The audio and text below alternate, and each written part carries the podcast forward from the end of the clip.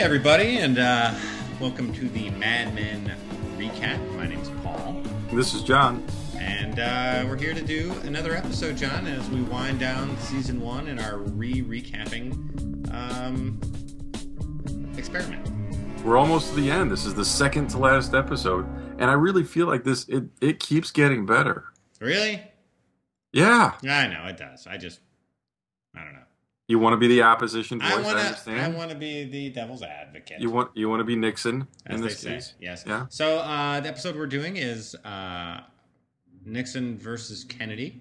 It's the second to last episode in the uh, in season one, and uh, we learned three three good things. We learned watch out, Duck. Uh, don't threaten Don, or he will beat you. And in this one, uh, Crane gets his swerve on John. I didn't see that coming. I didn't either. I don't think Crane saw it coming either. No, no, not at all. Surprise to everyone.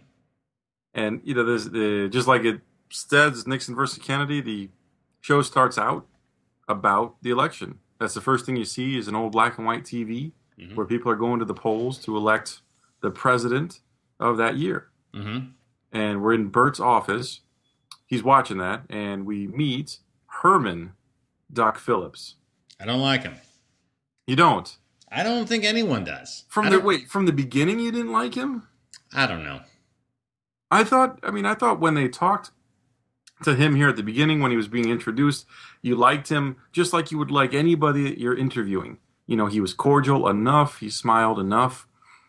He was likable enough until you really get into it. Yeah. and that's more in the second season. But I thought here, you know, the little interchange he had with Cooper, where he, you know, gives him a little uh, give and take about if I say Nixon, I'm buttering you. If I say Kennedy, you want to reform me. Mhm. Um, you know, and, and Cooper, come on, he was weird. If that's an interview, that was weird. He's always weird, John. No, well, not always. He's not always that weird. I don't know. But anyway, so it's a it's a kind of funny interchange, and Don just gives Duck a little slap on the shoulder, like, "Yep, that's what he's like," and they head out. Well, he's a weird dude, and that's all right. That's why he's a good character. Though. That's why he's a good character. Yeah. You mean Cooper? Yeah. Yeah, Yeah. yeah. And um, So when then, they walk uh, out, of, we find the uh, we find the office douchebags hanging out, uh, hanging out, kind of in the uh, central office area as uh, as Duck is heading out, working hard. As always, saying stupid shit. Well, I don't, eh, not stupid shit. Well, yeah, I guess stupid shit. And so we get a little backstory on Duck. That when we learned this in the, the Cooper interview as well, he was at a firm in, in London. He came back over. He was saying to get better food and back to New York City. Cosgrove says that he self destructed and got involved with a woman over there. And so we're getting some different different information about this guy, Duck. well, he's also gotten divorced. Right. Right. And, uh, you know, Pete is just terrible again. Says that he knows a guy named Tuck and that's dignified. Really? Come on. Pete's an idiot, John. I don't He know. is. I don't know why you haven't gotten on board with this. He is. And then, you know, and then, so he continues to be an idiot. He goes to go into Don's office. Peggy gives him the business a little bit before he heads in. And then he goes in and, and, um, I mean, it was just weird. You know, he's trying to demand that he gets this job and just goes about it in all the wrong way. Or do Yeah. you, I mean, do you agree? He's just not. He's just not tough enough. You know what I mean? He he literally looks like he's fifteen. Right. Uh, it didn't look like he should be de- demanding a ham sandwich. You know what I mean? I mean, physically, you're right, but as far as you know, it sounds like he has experience. It sounds like he has brought in accounts. Um, I don't know. He has no big account. I mean, between him and Duck, I mean, just in in age and experience, it's not even close. right. You know what I mean? Like there, it's it's uh, this this job is obviously way way way out of his league. The you think so? Totally. Because he he uses the argument that there are men younger than him at bigger firms with the same position. Okay, well, I can say that too. Oh, you don't think that was true? You think he was John, there saying- are there are guys that look just like me with more popular podcasts who get paid billions of dollars. That's Disputed. You do have a face for radio. Thank you, John. No You know what. I'm saying is he can say whatever he wants. You know what I mean? Oh yeah. Okay. Yeah. All right. So a little awkward interchange there, and then Don he heads out of the office to go home for the night, and lo and behold, there's an office party. Indeed. I didn't see that coming. They break out the booze. They even get into the supply closet. They they go nuts. I don't know if it was me, I wouldn't be staying at the office. I'd go to a bar. You know, I'd go out with friends. I don't. I mean, is this is this it? Is this their social circle? I don't know. I feel like a lot of people uh, tend to kind of hang at the office. Number one, the booze is usually free. Uh, That- number that's two, a big number one. You don't really have to go anywhere. I don't know. Right. It's just kind of easy sometimes. I guess you can sleep in your office. Well, if you got a couch, John. It appears to be the way it goes there. I was just watching uh, an episode, and you know how Don falls asleep on his couch quite a bit. He does. Yeah, um, I was on the phone with Kate, who's still in California, and um, I said, you know, if I had a ca- if I had an office and I had a couch, I would probably pass out there at least three times a week. Just to get a little power nap. No, just because if I had if if there is a couch within ten feet of me, I can fall asleep on it. Oh, That's all I'm let's saying. let's get through the rest of the show before that happens. Fair enough. All right. So they're so they're they're at the party. They're having a good time. We cut home real quick. Don comes home, says hi to the kid. They put the kid to bed. And again, just a great, really subtle, awkward moment. You know, he asks Betty for a drink. She says, I'm fine. And they kind of give each other looks. And you just know things aren't right. Not that we didn't know that already, but you know that they don't feel right about each other. No, but what are you gonna do? Well, that's that's what we'll find out later. Fair enough. Um, and then you know back to the office where, where Ken tackles Allison to It's find out the color of ridiculous. her underwear. I know, and everybody. I mean, And that's I mean that's I don't even I don't see how even then that would be okay. but apparently, I mean, you know, you have other women that are laughing at that, and then it. I don't know. Did you notice that when they cut away from, or as they're getting up, it happens to another girl in the Oh background? really? No, I didn't see that. that was really funny. Oh, that's Um, hilarious. Yeah, you know, and, and that's where the the one secretary looks to Peggy and says, "To think I was hoping to find a husband here." And Peggy takes off. You're not gonna find a. I mean, you could find. No, you're not gonna find a husband there. You're only gonna find some kind of venereal disease, John. You know which one? What? Okay. Moving on. So you know, we we click clip over to the Campbells. Pete in his pajamas, looking ridiculous, Yeah. And look- and looking through the box of Don slash Dick Whitman. Which is, I mean, come on, that's just the most wrong shit ever. That he's going through that. Yeah. Yeah. That's and it's good that Trudy comes out and she's like, "That's not yours, man." And it's funny because you know she um she must have seen the address on the paper for her to know that because she says she didn't look in it hmm she assumed it was probably something else when she compared it to a Oh, box that her Yes, dad indeed. had. So, but she must have seen the address, so she she or the uh, the the yeah the address, and so that's why why she knows it's not his. Um, but I like how she comes down on him for being creepy because he is. Well, that's kind of his thing. Yeah, they've really got him. They got that figured out with him. Uh, uh, one thing I do like is how well they kind of keep the whole uh, the whole uh, election running throughout the episode. Yes. You know, like they're, Yeah. they're really good at like every time they change a venue. So every time they change scene, whether they go to Don's house or they go back to the office or wherever, uh, they give a shot of the TV or they have some kind of audio of the uh, of the whole thing. Right. Right. Yeah. It's it's it's the central point of the episode. I love it. You know, and we did see on that one photo because we talked about that before that the date of that one photo was 1944, and now it's 1960. So it's 16 years. He was probably about 18, and so that would put him in early 30s Mm. as far as how old he is. Don, you mean? Yeah. Huh. I don't know if I buy that from uh, the way Don looks, but I mean, I don't know. And uh, so, you know, when we leave Campbell's, you know, kind of uh, dark, creepy living room, going through somebody's stuff, and then we go back to the party. So it's a nice change of moods. It's Mhm. still lighthearted. It's a lot of fun. Um, you know, Ken comes out having uh, snooped around Kinsey's office, finds this ridiculous play. Um, and then they, they, and the, I mean, I just, I find it hard to believe that this would happen at an office party but they they act it out and there's a scene where joan uh, kisses sal and so again you can see that maybe something's not right. And she gives him this look oh like that was a great look. Something, something that all the numbers aren't coming together here quite. no yeah exactly. It's pretty funny. exactly. And uh, and then so right after that there's an announcement that ohio went to nixon. Everybody gets real excited and this is where uh, crane gets his swerve on I I mean, first of all, number one, uh, way to go, Crane. I mean, it's not now, folks. For all the kids out there, if you're married, this isn't something you should be doing. Obviously, goes without saying. But for Crane, looking like a complete goob.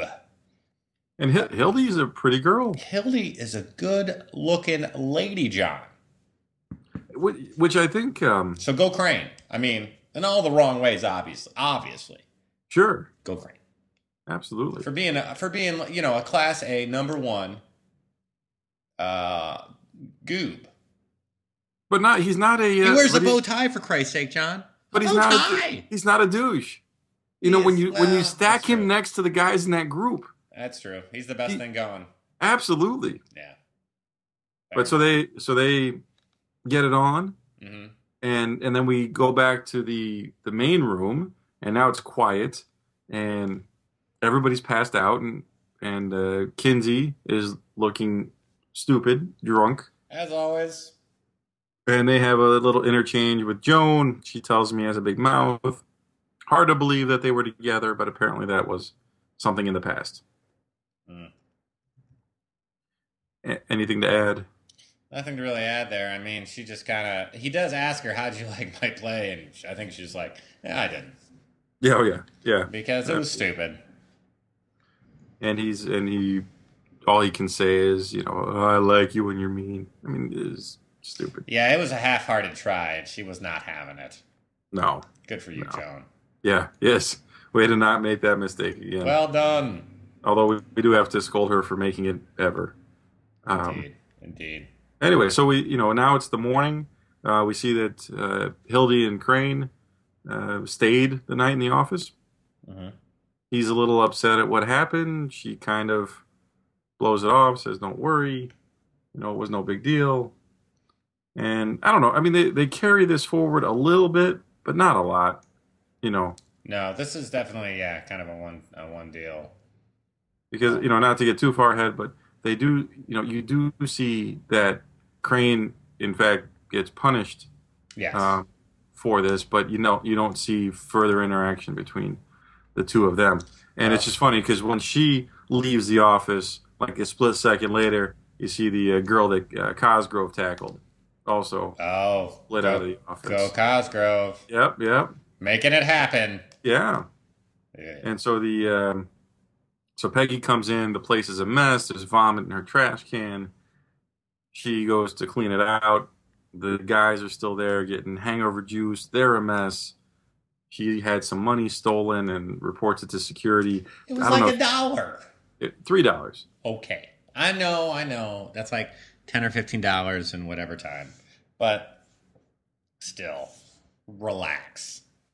Exactly. Thank you. I of that little scene. Did you hear when they were making fun of Peggy? You know, it's like Peggy Olson on patrol. yeah. and uh, Ken's drinking his wake up juice, and he gives. I mean, it's just funny because when you make fun of him, he gives this awful laugh into his glass, and it just made me think of when you make fun of him. Yeah, right. pretty much. Yeah, probably. Um, and that you know, and that was it.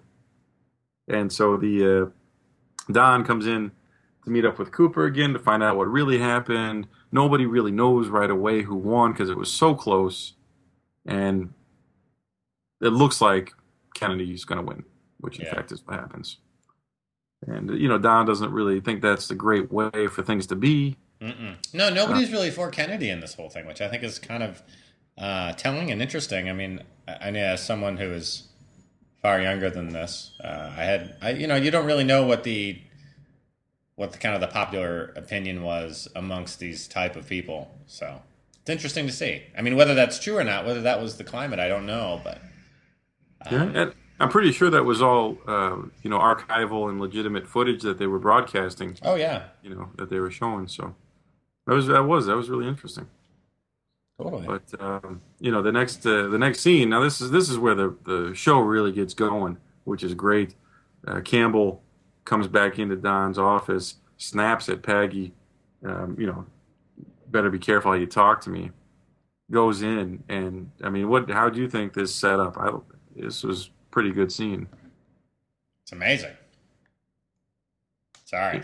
Oh, right, right. So, uh, so Pete goes in and is pretty much. I know you've got a secret, and he's blackmailing Don in essence. No, no, in, no. In essence, Uh, well, yeah, he is completely and utterly blackmailing Don. And uh, I'll tell you what, um, it's. I mean, it's pretty straightforward. He's pretty much like, "Listen, I know your name's not Don Draper; it's Dick Whitman." I mean, he lays it out like straight up, and Don's like, "That's ridiculous." You know, I mean, Don knows how to deny this. He's been doing it. He's, you know, he's he's probably done it quite a bit.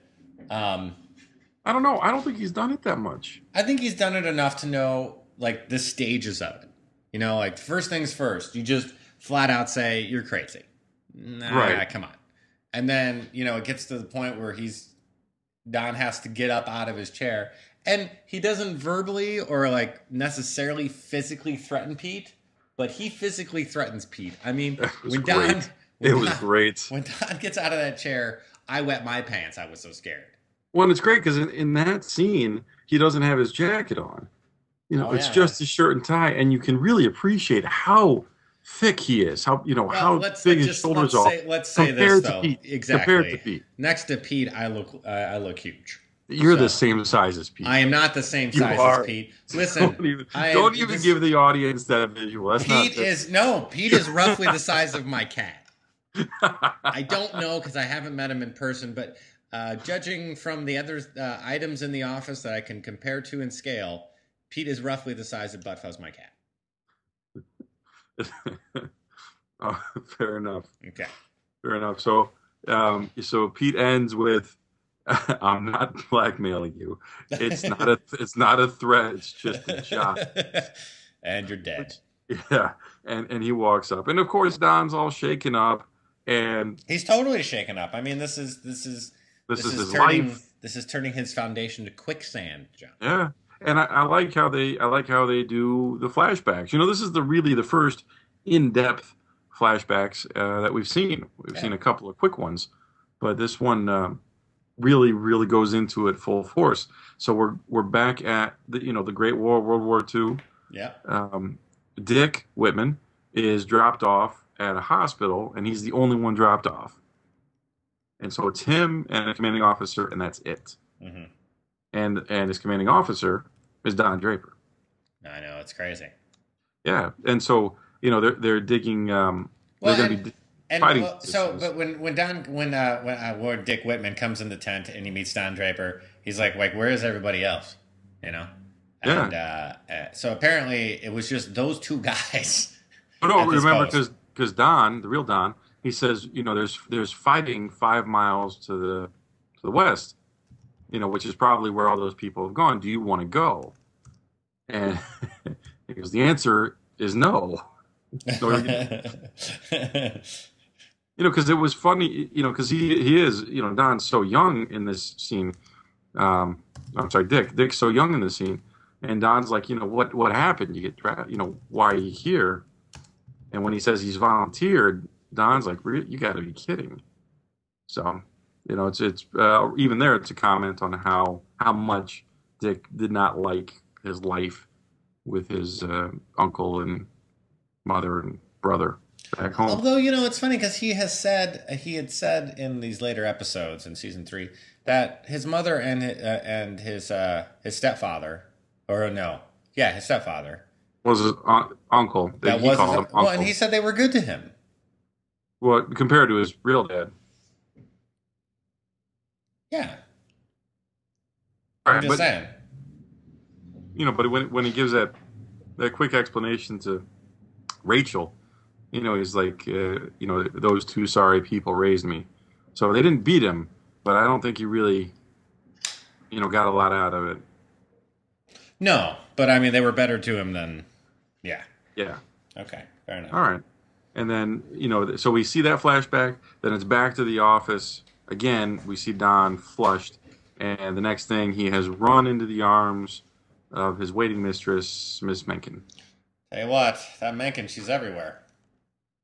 And you know, I think uh, I think this is what this is why the show is so good because their main character is is I don't want to say infinitely that's too much hyperbole, but he has so many facets. There is not one box you can you can say that you know Pete is creepy. You can say that uh, Betty is shallow and Francine is stupid. You can compartmentalize some a lot of these characters, and you can do that with most shows. You really can't do that at all with Don. You know, he, he's got he's got great aspects. He's got good aspects. He's got terrible ones. You, you don't know what's coming. So when he runs in, he's flushed. He's like, I want to, you know, I need to go away. I want you with me. Um, you know, we can leave everything and start over like Adam and Eve. And Rachel comes back with a great line. She's like, "What are you, 15?" Yeah, I know. It's incredible, though. It's, I mean, that she totally. I mean, she's obviously a very bright lady. And she totally uh, sees right through what's happening. Like, she knows that this is just a reaction to something else. This isn't Right. a real want to actually make a life with her. Right. And it's, Right. I mean, it's, you know, it, it, it, she sees right through it. It's great. I mean, it just, it reaffirms how bright she is. Yeah. No. I, you know, you feel you feel terrible for her. She's obviously you know terribly broken up.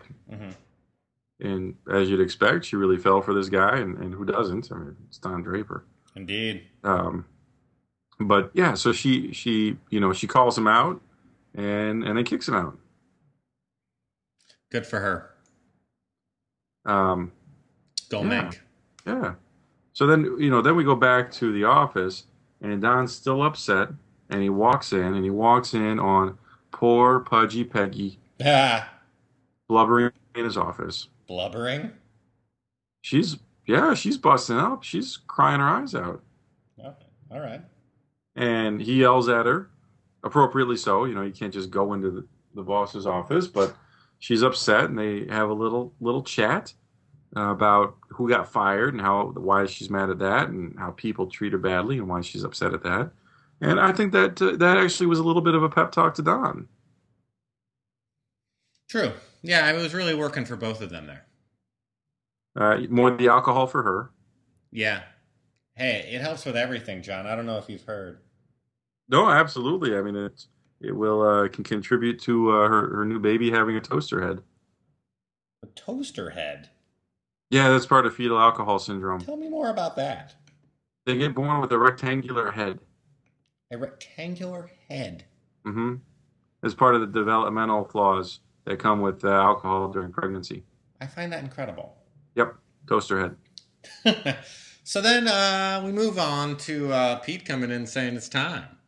No, no, no. That's what that's what I like about that because this comes from the little talk with Peggy. Is that now Don takes it to Pete. Oh, Pete? that's right. He takes it to Pete. I am sorry. You're right.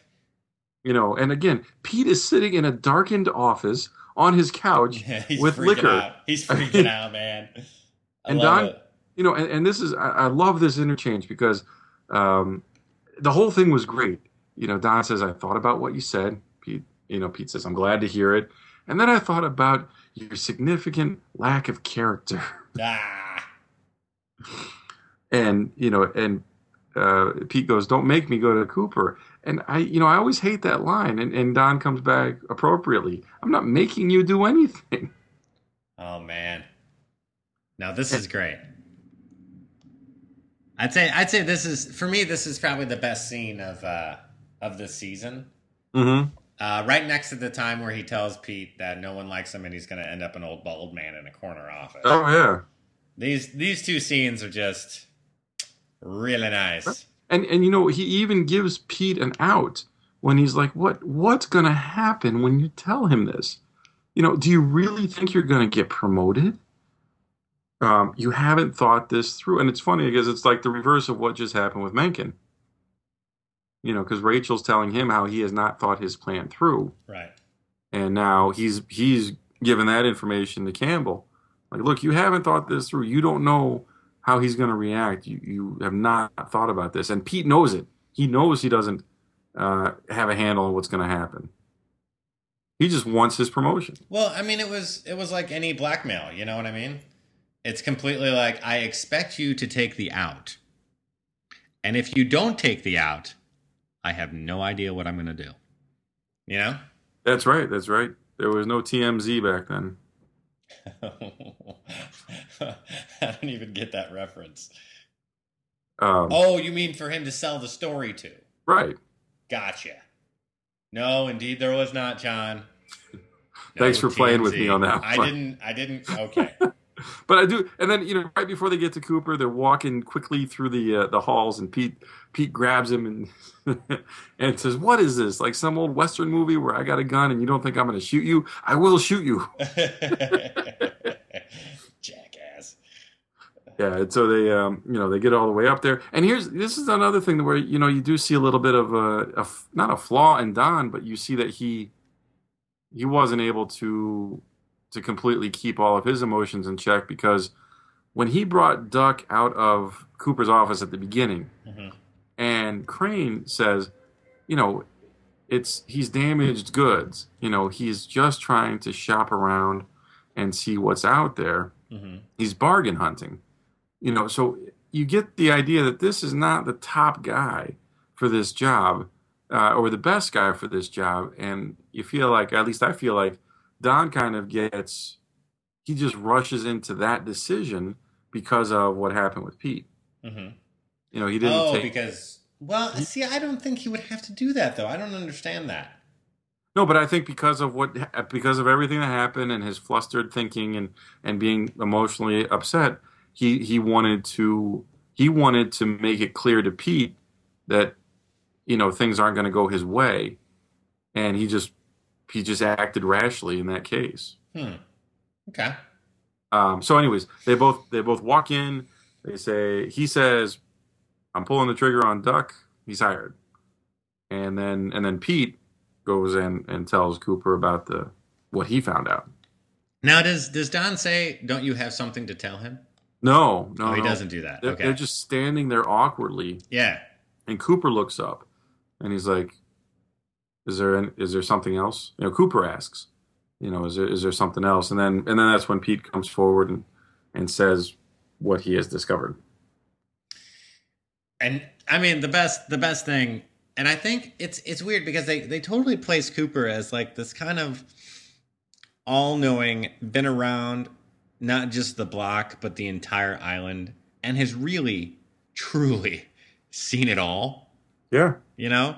And so I mean it's not completely ridiculous that he would have met someone else who in essence had changed their identity. You know what Oh, I mean? yeah. They changed their name, completely reinvented themselves. You don't know why, you don't ask why. It just happened. And he knows that Don's best asset is the job that he does there. So who does care? No, absolutely. I mean, You know? if you think if you think about it, Cooper is at least in his mid seventies, Mm-hmm. which means that which means that he he grew up. He was born just a few years, just a decade or so after the Civil War. You know, he he was yeah. This is 1960, so this this man has memories from the 1800s. Holy balls. I mean, think about what he has seen. Everything he has seen from the Roaring Twenties to the Great Depression to two World Wars, um, the all of the changes uh, globally, technologically. Uh, this guy has seen a lot, That's insane. What's insane? Just to think of, to think of it that way is insane. But you're right. I mean, that's amazing. Yeah, no, I mean the, the guy the guy has experienced a ton, and just just as just as everybody that age, you know, typically has. You know, our our grandma was, you know, born in 1919. Yeah. So you know the stuff she's you know she probably remembers stuff from the late 20s to now. It's incredible It is incredible. to think about what's changed. Um, but yeah, you know, I think his uh, his handling of that was fantastic. You know, you like that little uh, wisdom there at the end where he's like, Don, you fire him if you want to, but you never know how loyalty starts. Yeah. I mean, I just find it difficult to even see how Pete and Don could possibly. I mean, as we all know, in season three, you know, what happens there. I just don't see how you could ever kind of mend that kind of ship, Right. you know, that Right. has sailed here. I mean, it's completely ridiculous. The th- what what I mean, what Pete has done here is really not mendable. Yeah. I mean, I, I mean, it's kind of as low as you can humanly go. No? no, I, I agree. I mean, I, I agree. I think it's, I think it really, you know, speaks to Don's power of forgetfulness. You know, I mean, he's able to forget his life as Dick Whitman, and he's able to kind of, kind, I guess, not forget, but really move on from this. See, it's not even so much forgive as as it is Move on. move on. and make the best of what you have. I mean, like you said, he is good at his job. He does bring in accounts. They didn't need him at you know in, in, in the end of season three to bring all those accounts with him. That's Yeah. the only reason they went to him. Fair enough. So, you know, it, it's really just just using the assets that you have and, and being in a mind frame of tolerance rather than uh, embracing. okay. I'll I'll take that. That's a very good explanation, John. Well done. Oh, thank you, Hmm. thank you. And so now we get to flash back again. Hey. Oh, that's right. That's flash. You know, I, I feel I, I'm not a very good watcher of the show because I really did miss quite a bit of season one. It's been good for me to go back through this. Um, because I never saw the real Don Draper's face get blown off. I remember this. I remember when we, we talked about that way at the beginning of the podcast that you didn't real you didn't realize that. Eesh. Eesh. How do you have the the thing that I don't I don't quite uh, get here is how you have the uh, the kind of frame of mind or the sense of, you know the Yeah. mindset to be like oh my god that dude's face is blown off. Wait a minute. knock knock knock opportunity there you are. Yeah. Let me grab his dog tags.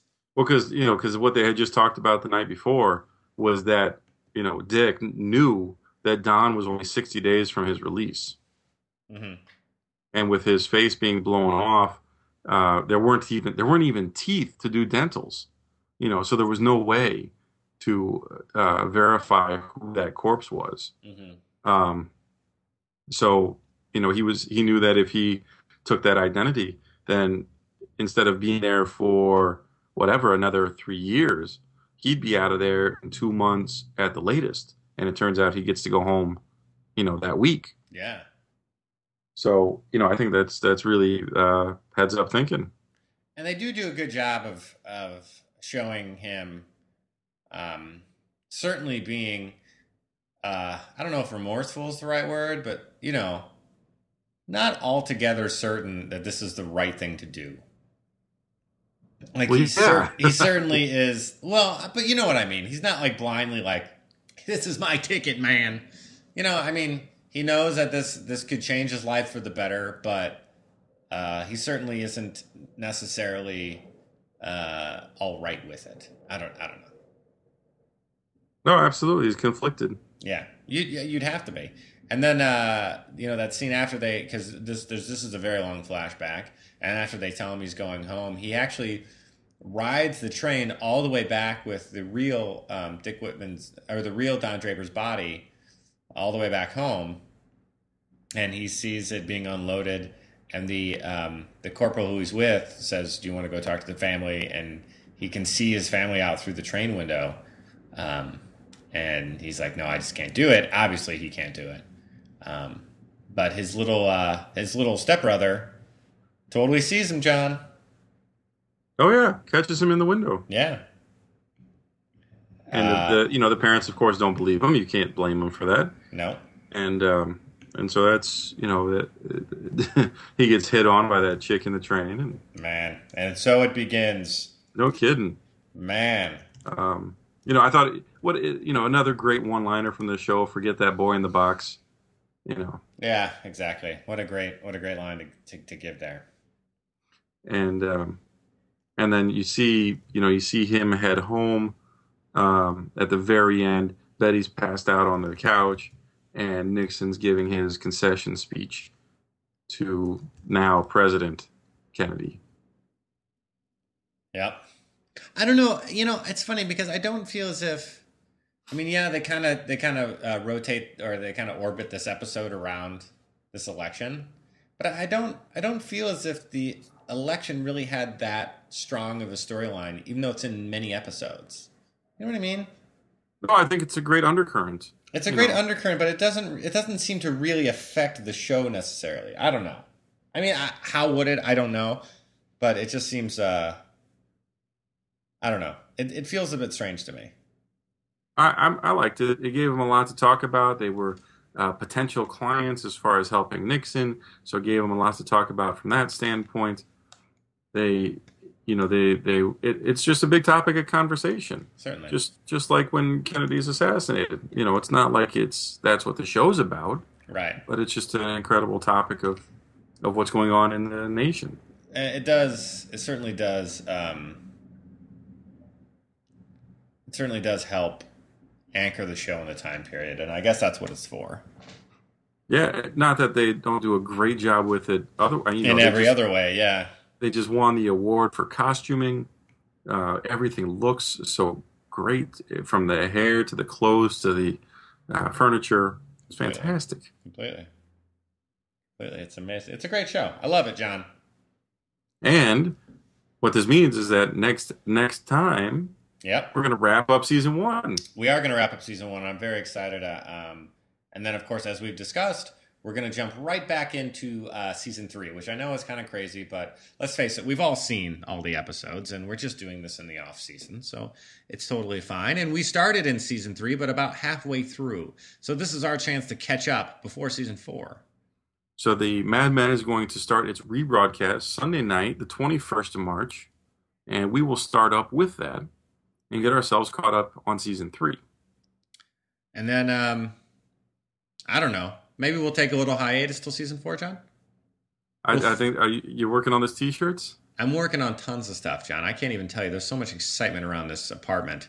It's ridiculous. I believe it. Indeed. Uh, so, uh, John and I were just talking before we started the show that we were a little sad because we hadn't received an email or any artwork. So please send us something that makes us happy. Our little gray lives love your input. We'd love a phone call. Where do you send that to, John? The artwork? Anything. Email, Anything. artwork. Yes. Well, you can email us directly at staff at madmenrecap.com or you can check us out online, madmenrecap.com, and just leave a comment on any of the posts. Any post, and you'll John. see at the bottom of each post the Google Voice phone number, which we put a lot of time into. We'd love to hear from you. we would love to hear And it. we make sure that any call, good or bad, mostly good, will make it onto the show. Yeah, we can't wait. Uh, we love your input, and uh, we can't wait to hear from you. So, sounds good, John. Great show. All right, we'll do the finale next week. Good talking to you, pal. See you later. Bye bye.